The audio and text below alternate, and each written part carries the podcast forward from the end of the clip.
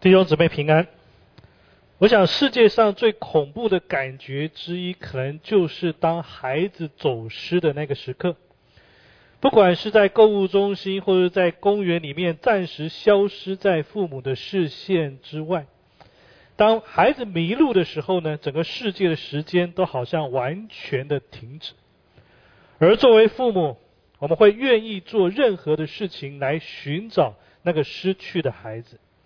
没有任何的费用会大过我们寻回孩子的那一份渴望跟决心。那么想想看，当耶稣基督来到这个星球寻找并拯救一个迷失的灵魂的时候，他愿意付上何等的代价？即使这个人很大程度可能没有意识到他自己迷路了，甚至他觉得不在乎。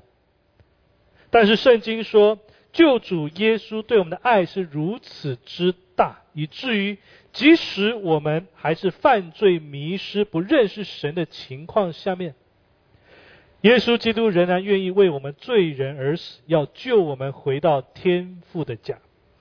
耶稣基督唯一的使命就是寻找并拯救迷路的灵魂。为了说明耶稣对你我的爱，在圣经当中记录了他说了三个熟悉而有力的比喻。第一个比喻是关于一只迷失的绵羊和去抢救它的牧羊人。第二个比喻是关于一枚丢失的硬币和疯狂寻找它的一个女人。第三个故事是关于一个迷失的孩子和一个爱他的父亲。这三个比喻都揭示了耶稣的心以及寻回走失孩子的喜悦。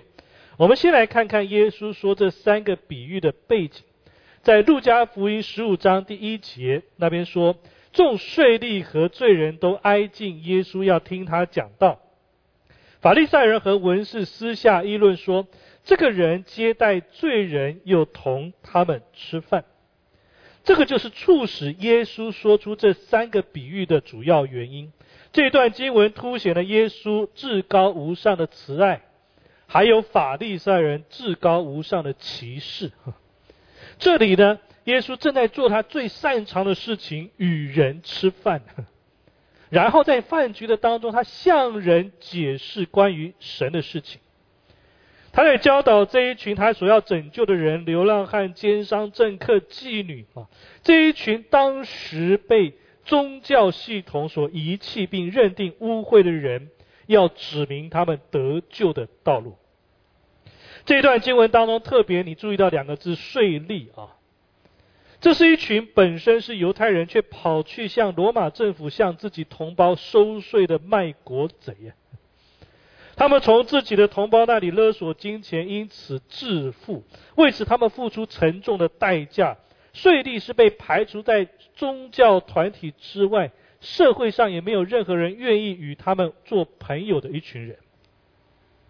但是他们可能从另外一个朋友的介绍知道了耶稣。事实上啊，耶稣选择了一个税吏作为自己的门徒，那个人叫做马太。马太曾经是个税吏，但认识耶稣之后，他就离开那个职业，选择跟随耶稣。而那个税吏跟犹太社会的一些的那些税吏跟边缘人就被吸引，可能经过马太的介绍吧，我们不知道。但他们去听耶稣来讲道，看看耶稣能不能让他们有重新做人的机会。而这里我们看到，耶稣不仅教导他们，还跟他们一起吃饭。事实上，对当时的犹太人来说，与人交往，与这种人交往已经是够糟糕了，还跟他们一同吃饭啊，简直是令人发指。吃饭是什么意思？其实你知道，伙伴这个英文词啊，companion，其原来的意思就叫分享面包，就是一同吃饭的意思。所以，其实，在当时犹太的文化也是一样，与某人一起吃饭，那是表示说你愿意跟这个人成为伙伴的一个标志啊。所以，法利赛人跟文士这些宗教代表就私下议论说，这个人欢迎罪人，还跟他一起吃饭，这意味着他们相当鄙视耶稣的做法。但在我们对这一些宗教领袖过分苛刻之前，也请记住，他们是一群拥护上帝之道的人。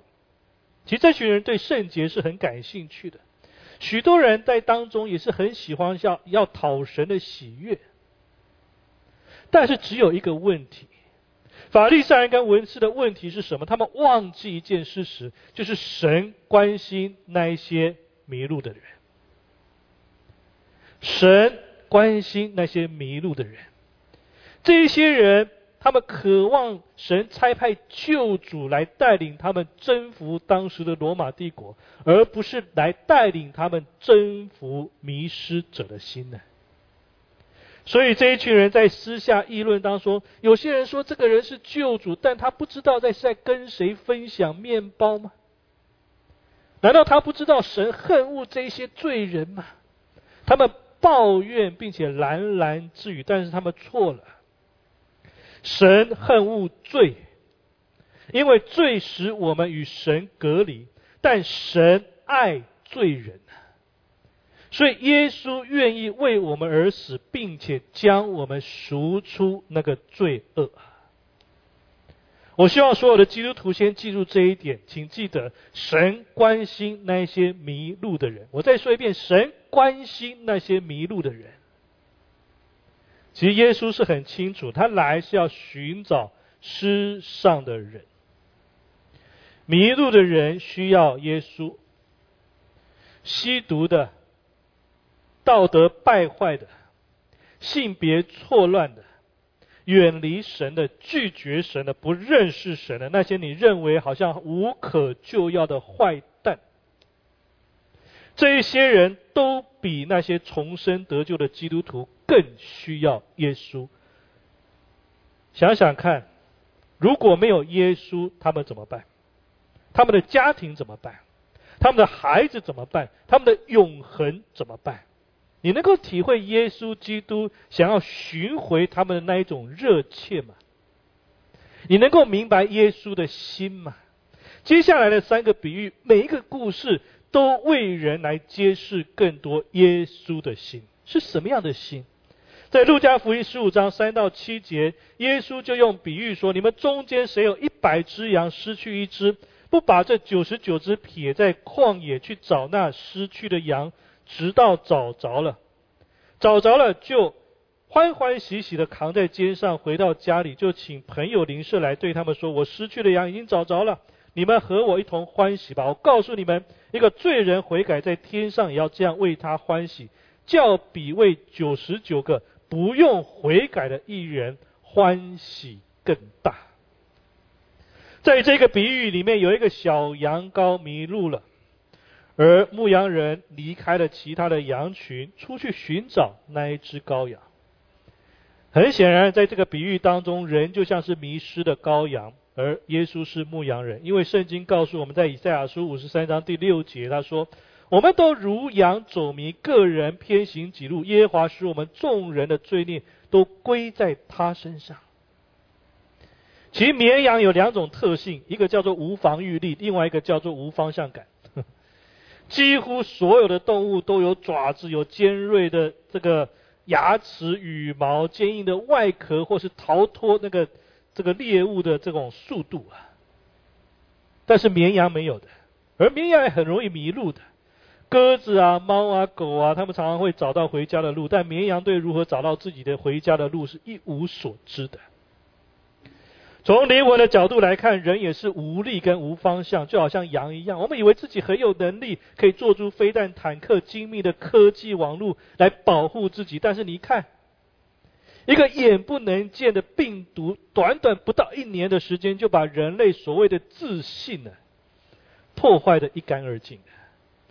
即使在关系上面，有多少在商场或学术界叱咤风云的商人学者，他们满腹经纶、著作等身，甚至富可敌国，但面对自己的婚姻、自己孩子错误的价值观，是无能为力的。人对于环境、对于未来所要发生的事情，也是没有方向感的。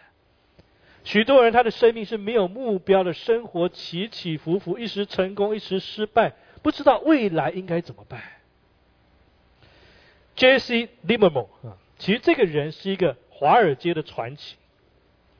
他怎么传奇？他十四岁与人凑了五美元进场，十五岁就赚到人生第一个一千美元，二十一岁赚到一万美元，二十四岁赚到五万美元，二十九岁身价百万，三十岁三百万，五十二岁身价一亿。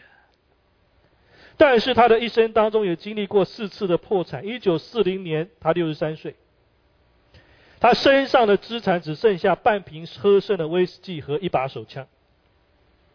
然后他叹了一口气说：“这个世界是弱肉强食的世界，它永远只属于有钱人的。”说完，他走进旅馆的卫生间里面，掏出手枪，从自己的脑袋扣动扳机，结束自己的生命。讽刺的是，他所写的书在几十年后的今天，还是给那些年轻的投资者很多的启发。但是他自己却充满无力跟迷失的。其实许多人也是一样，也许他们的生活不像 l i b e r m o 那么的戏剧化，一路好像走来很顺利、很安稳。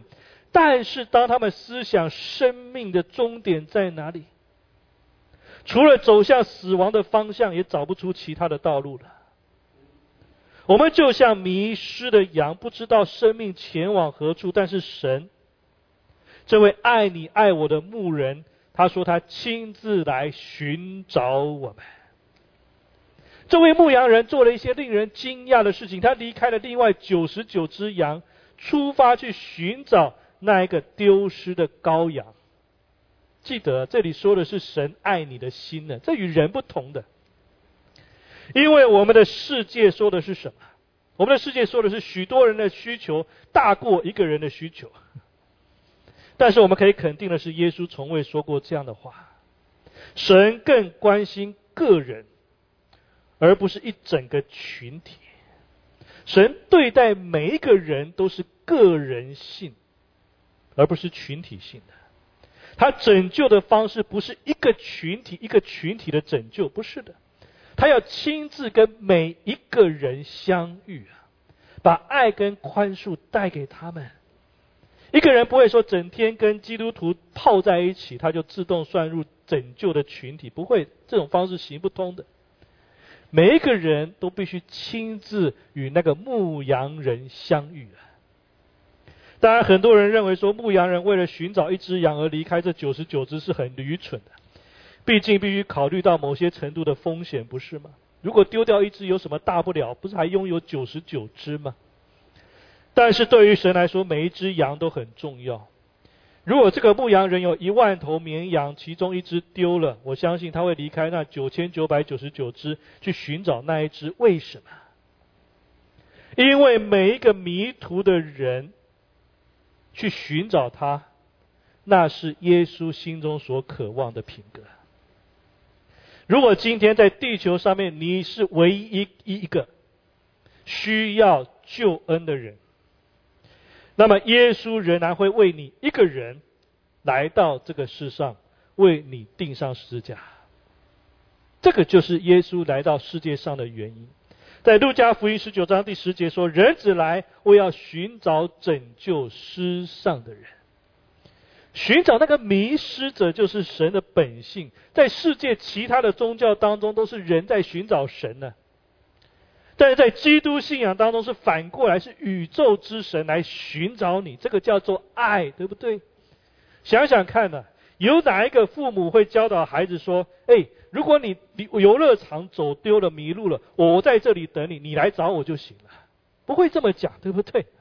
我们会怎么教导？我们教导是：如果你走丢了，你停在原地，我来找你，你不要到处跑，我来找你，对不对？为什么？因为父母知道怎么样去寻找，去哪里寻找。父母会不惜代价去寻找孩子。因为父母对孩子的爱大过一切，这个就是神对你我的爱。他来寻找你，而当牧羊人发现丢失的羔羊之后，发生什么？他没有责怪羔羊，取而代之的牧羊人把羊背在肩膀上面，一路带回家。这个就是耶稣要为你为我所做的事情，他要带你回家，你愿意吗？现在我们看第二个比喻，在路加福音十五章八到九节，或有一个富人有十块钱，若失落一块，岂不点上灯，打扫屋子，细细的找，直到找着吗？找着了就请朋友邻舍来对他们说：“我失落的那块钱已经找着，你们和我一同欢喜吧。”这个故事是关于一个意外丢失的硬币啊。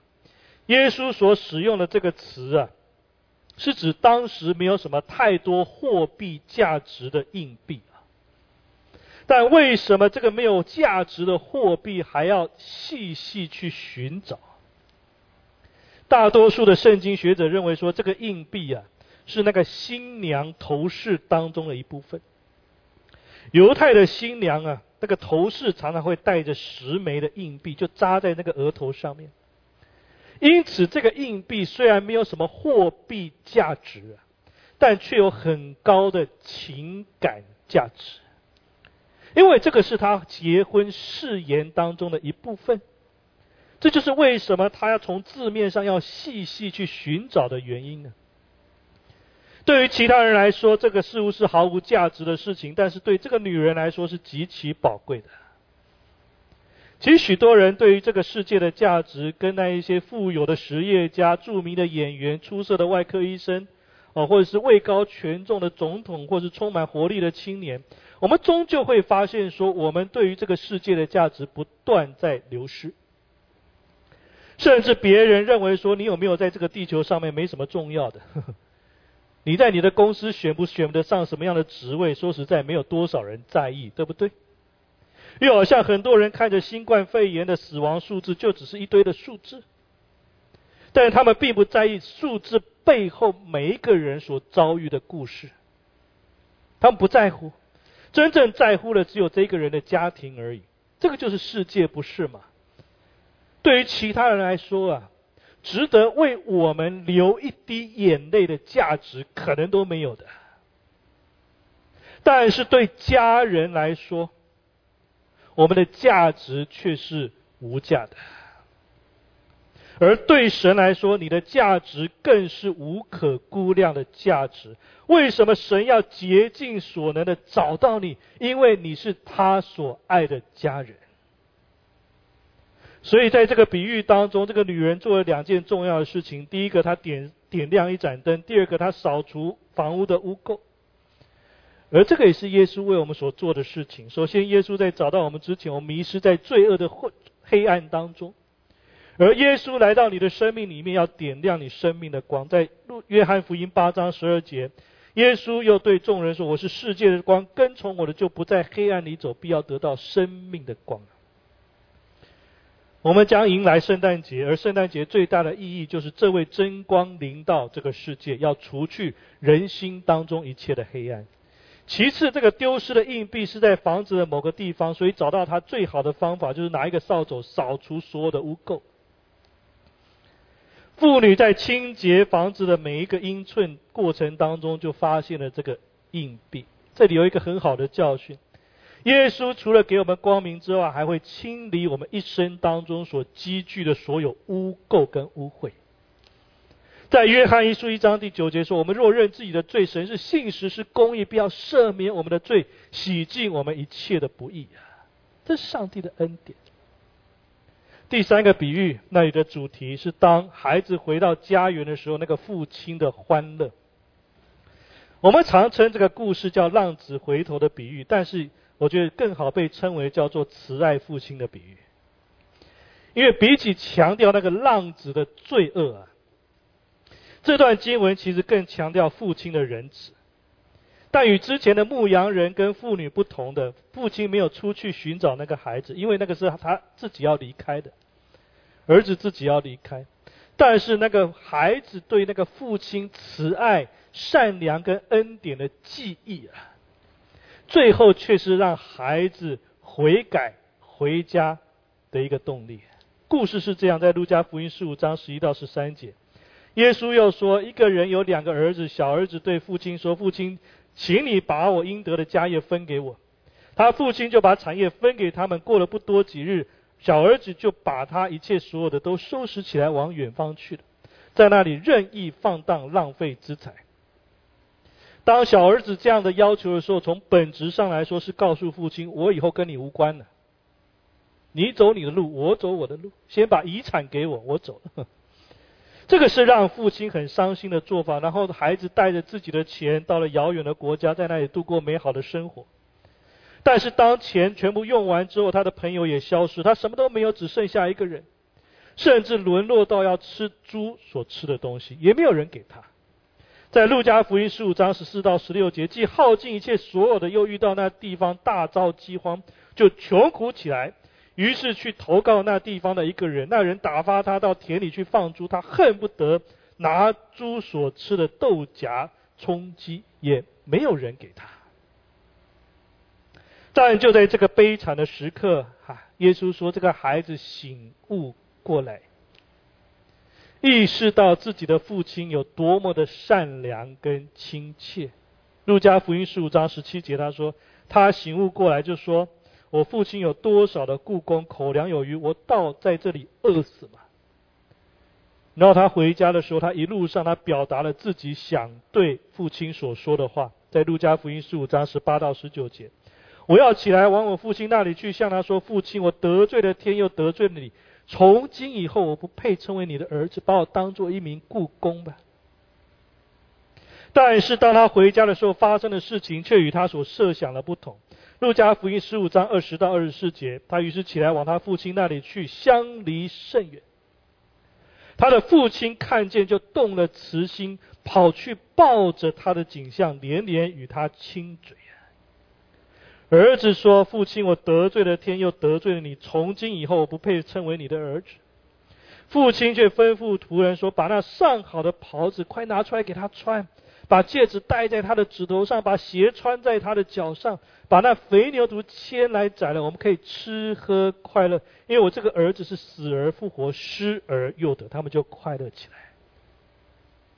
当这个浪子回家的时候，路的尽头是一位他熟悉的人物，那是他的父亲。他的父亲奔跑过来，不是为了要赶走他，而是为了要拥抱他，欢迎他回家。弟兄姊妹、朋友们，请先仔细听我讲。神对荧幕面前每一位还不认识耶稣、还没有领受永生救恩的每一个人说：“我希望你们回家。你原是神的儿子，你原是神的女儿啊！我们怎么知道这是真的？因为圣经一遍又一遍的告诉我们说，无论你做什么样的工作。”无论你过去做了什么样的事情，无论你是谁，无论别人怎么样看清你的价值，不在乎你，不认为你有多重要，但是耶稣基督他都爱你。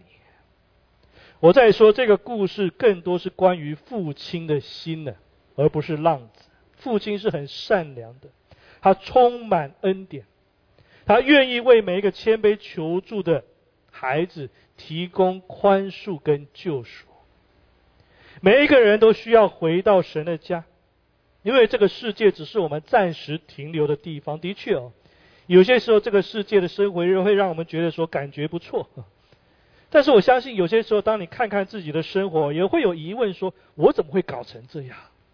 我怎么会变成这样？我在哪里？我未来应该怎么办？现在我们有一位弟兄。又来分享他自己生命的故事。他要来谈谈神如何带领他回神的家，并且神怎么样把他的生命完全的更新，变为一个丰富而有满足的经历。他要来为主来做见证。我们把时间交给潘台中弟兄。弟兄姐妹平安。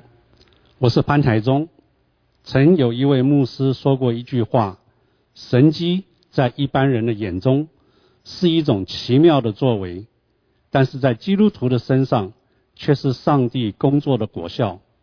今天我想跟大家分享上帝在我身上工作的果效，他如何使我的生命经历改变的故事。在信主以前，我是生长在一个大家庭。身为老幺，从小受到父母的宠爱，哥哥姐姐他们也凡事让着我，因此养成以自我为中心的个性。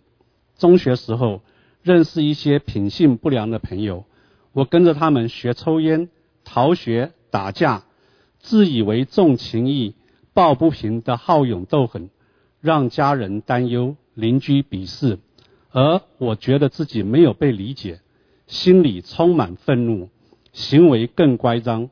父母只能送我到外地念书，希望我脱离这群朋友的影响，但是我并没有因为转换环境而改变，只是在没有朋友资源的陌生新环境里，我逼着自己保护自己，养成凡事只相信自己、靠自己的心态，直到长大成家立业，经历社会的竞争、现实生活的历练，这样的想法更加深根蒂固。我的太太是基督徒，她想改变我，但是我更想改变她，希望她不要浪费时间去信什么神，有困难靠自己就好了。没有能力的人才会去求神拜佛。我常常讥笑她的信仰，认为她是迷信。我就是自己的主，凡事只要我喜欢，又有什么不可以呢？干嘛要弄个宗教来限制我的自由？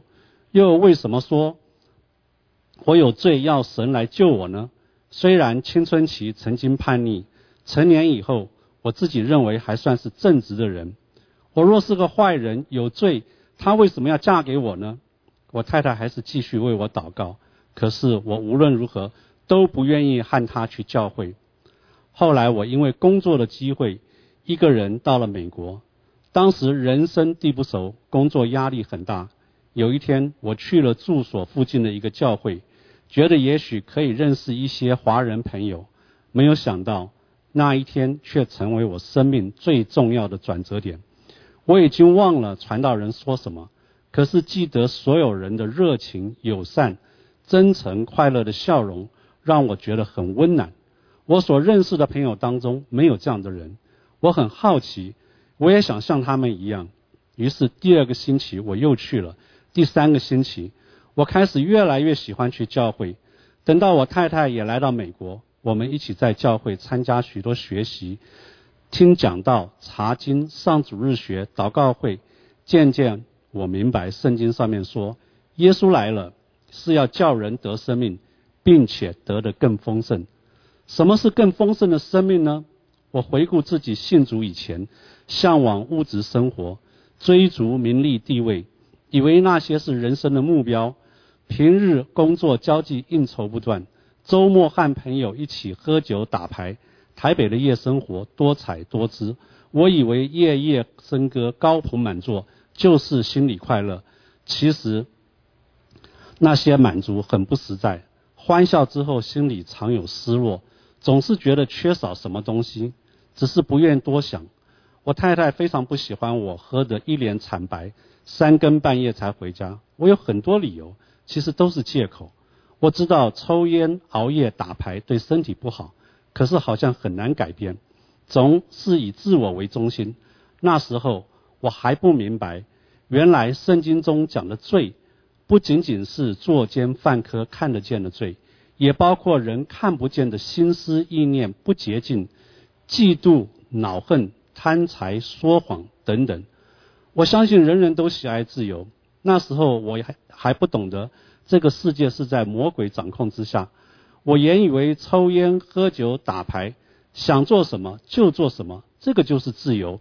认识主之后，我才明白，其实那是使我失去自由的捆绑，因为我无法脱离不做，我不能和人和谐相处，自以为是的个性其实是被负面情绪捆绑，真正的快乐和平安。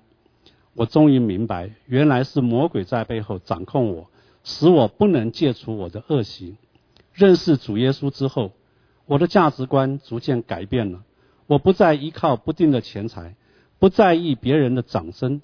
抽了三十年的烟，一夕之间就完全戒了。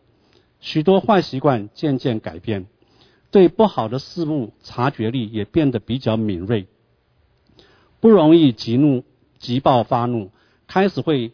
替别人着想，懂得学习去接纳别人，体谅同理别人的难处。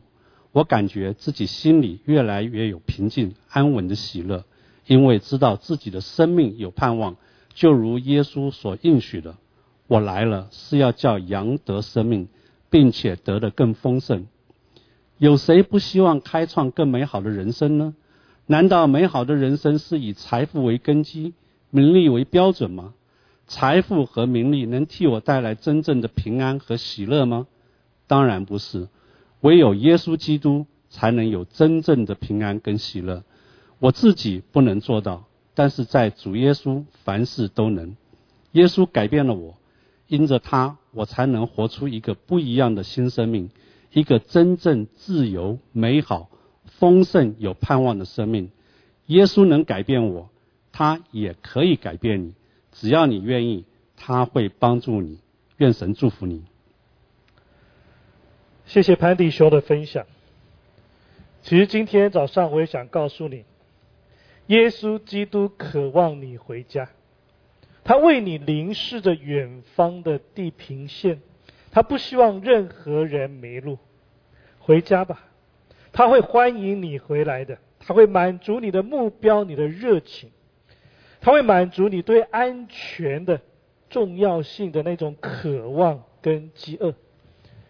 停止在朋友、在家人、在职业或是转瞬即逝的乐趣当中去寻找你的安全感，回家吧。许多人会说。当他们过做的够好的时候，他们就可以与神同在。算了吧，回家，让神从内到外来打扫你。在这个比喻的尽头，这位父亲为浪子的回家举办了庆祝的宴会，但是他的大儿子却不肯进去，他很生气。在路加福音十五章二十五到三十二节，那时大儿子正在田里，他回来，离家不远，听到作乐跳舞的声音，便叫了一个仆人过来问是什么事情。仆人说：“你的兄弟来了，你父亲因为得他这个无灾无病的回来，把肥牛犊宰了，大儿子却生气不肯进去。父亲就出来劝他，他对父亲说：服侍你这么多年，没有违背你的命，你没有给我一只山羊羔与我的朋友一同快乐。”但你这个儿子跟娼妓吞进了你的产业，你一来到为他宰了肥牛犊。父亲对他说：“儿啊，你常与我同在，我们一切所有的都是你的。但你这个兄弟死而复活，失而又得，我们理当欢喜快乐。”这个大儿子认为说，他的兄弟的背叛是完全不值得原谅的，这一种人完全不值得宽恕。不值得欢迎，不值得为他庆祝。但父母的心是不一样的，这个就是父母对孩子的那个爱，跟兄弟姊妹之间那种爱的差异，不是吗？很大的差异。但是这个父亲还是很热情，邀请这个大儿子一同来参加这个欢迎聚会。很奇怪的是，在比喻的结尾，我们没有被告知说这个大儿子决定做什么，故事就结束了。但我想，这个是耶稣给所有人一个决定的机会。你是否愿意参加神所举办的欢迎聚会呢？还是你固执的一个人还在外面？事实上，这个故事的结尾可能告诉我们说，也许继续留在门外不回家的，才是那个真正的浪子。朋友们，你愿意怎么样去选择呢？神正在寻找你，你的价值是何等的重要！不要迷失在这个世界当中，因为这个虚假的世界不在乎你，不要被骗了。神在乎你。他像那个牧羊人，像那个妇人，细细的寻找你，找你换你。神也像那个父亲一样，引颈期盼你回到神的家里面。或者你的孩子，也许是青少年，迷失在各样的隐习的当中，你觉得无能为力；或者你的婚姻各样的关系濒临破碎；又或者又或者你不知道你的人生的意义、目标、前景在哪里，不知道该怎么办。神说：“你先回家吧，你先回家吧，先跟神的关系建立起来，而神要帮助你去处理你剩下来的问题。如果你愿意回到神的家，我现在要做一个祷告。我祷告一句，请你也跟着祷告一句。你不需要说出来，你在心里面跟我祷告也可以。因为神正在等你，神在邀请你回到这个永恒受祝福的家里面。我也邀请你跟我一起来做这个祷告。我祷告一句，你祷告一句。亲爱的耶稣，我承认我是不完美的人，我有罪，我人生的终点会进入死亡。但我相信你为世人预备美好的福音，让人的灵魂因为信你而得救，进入永生之中。主耶稣，我愿意回家，我愿意接受你进入我的生命当中。成为我的救主，让我成为神的儿女，一生都活在神的保护跟恩典当中。